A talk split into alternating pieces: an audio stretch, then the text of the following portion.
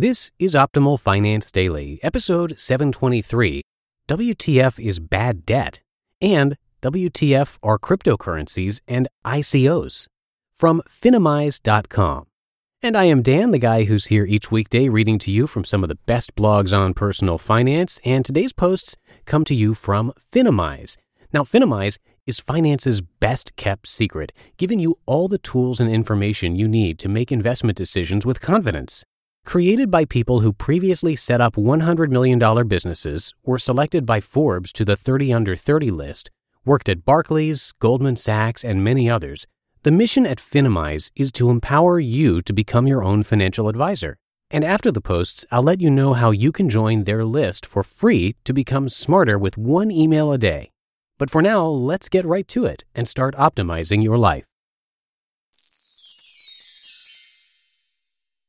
WTF is bad debt from Finimize.com. Before you start investing your money, get a handle on your personal finances by cleaning up your bad debt. This will leave more money to save and invest. Debt, although not strictly black and white, can roughly be split into two categories good debt and bad debt. Good debt is borrowing to invest in something that increases in value or provides an income, like a house or a university degree as long as you can comfortably keep up with the payments. Bad debt is borrowing to buy something with no lasting value that doesn't provide an income and that you're paying high interest rates for, like a fancy suit purchased with a credit card, or even worse, a payday loan. Both good and bad debt carry risks, but bad debt is just a drain on your finances that doesn't offer any prospect of paying for itself, like a university degree might. Why should I care? Since bad debt isn't providing an income or increasing your wealth, you'll be paying through the nose without much to show for it. But good debt can be risky too. Investing in something doesn't necessarily mean the investment will pay off. For instance, if you get a big mortgage but your house price falls, you're still on the hook to pay back the original loan based on the price you paid. Affordability is an important consideration in both cases.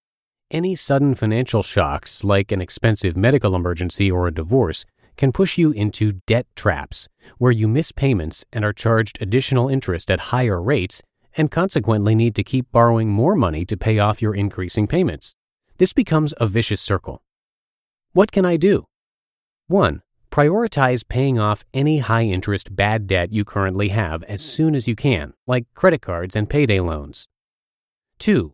Don't borrow to invest in anything with unpredictable value, like Bitcoin, depreciating value, like diamonds, or to buy something you don't need, like a fourth pair of shoes. And three, don't borrow money to pay off a loan if you have any other option. Ask friends and family for help, rent out a spare room, work extra shifts, etc. WTF are cryptocurrencies and ICOs from Finimize.com. Once people have covered their bases with their financial plans, some may like to take riskier bets. One option we've had a lot of questions about is cryptocurrencies and initial coin offerings, or ICOs. So listen up. You've read about it in the news, you've seen things online. Your friend Darren swears his cousin's roommate's sister in Finland made bank after putting 20 pounds into Bitcoin three years ago and then lost the lot. So, just what is all this crypto stuff? Put simply, a cryptocurrency is a form of digital money that can be used to buy things. It uses secure communication techniques, cryptography like in the imitation game, to process transactions and manage the amount of the cryptocurrency in circulation. Transactions are typically recorded in decentralized ledgers, or the famous blockchain, so no central authority controls the cryptocurrency or can alter the transactions recorded, unlike with dollars, pounds, or euros, which are issued by a central bank. The software tends to be open source, which means anyone can look at it and ensure it does what it's meant to do. Notable cryptocurrencies include Bitcoin, Ether, and Litecoin. An initial coin offering, or ICO, is an event where a company will release its own cryptocurrency with the goal of raising funds for its business. A certain amount of crypto tokens will be released, which people can buy in exchange for another cryptocurrency. A key departure from the more traditional initial public offering, or IPO, is that owning crypto tokens does not typically mean an investor will own a part of the company, the way owning shares does. Instead, it simply means an owner can exchange tokens for other currencies. Investors hope that successful projects from the issuing company will cause the price others are willing to pay for their tokens to rise. In some cases, it's true that owning a large enough number of tokens may confer company voting rights. Either way, ICOs have been criticized by some, including the Chinese government, for their lack of regulation, which potentially encourages criminality and fraud. ICO fans respond that the initiative is simply a cheaper and quicker way to raise money. Why should I care? It's the future, yo. Cryptocurrencies are being hailed by many as a revolution in the monetary system, a way of transferring borderless digital money in a secure manner where everyone can see that the transaction has taken place and is legitimate. Plus, since no single party typically controls cryptocurrencies, though this could change as central banks and investment banks consider developing their own, it's big in Japan. Money can keep on flowing even if a part of the network is down. It also means they can be used when other forms of money aren't available, like when you're traveling to a country whose banks face sanctions. International payments can be made to any country for free or subject to much lower fees than conventional bank transfers. Meanwhile, the underlying distributed ledger technology has potentially thousands of applications beyond cryptocurrency, from healthcare to vehicle registration. Cryptocurrencies come with significant risks, however. For one, prices have been extremely volatile, just ask Darren's cousin's roommate's sister. This is partly to do with them being a nascent phenomenon. Questions remain over how people will use them and how regulators will treat them.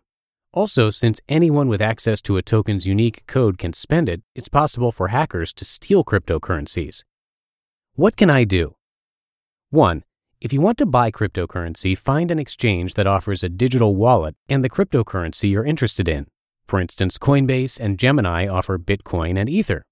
Note that some services offer digital wallets only and not exchanges, which allows you to hold your cryptocurrency but not buy or sell it. 2.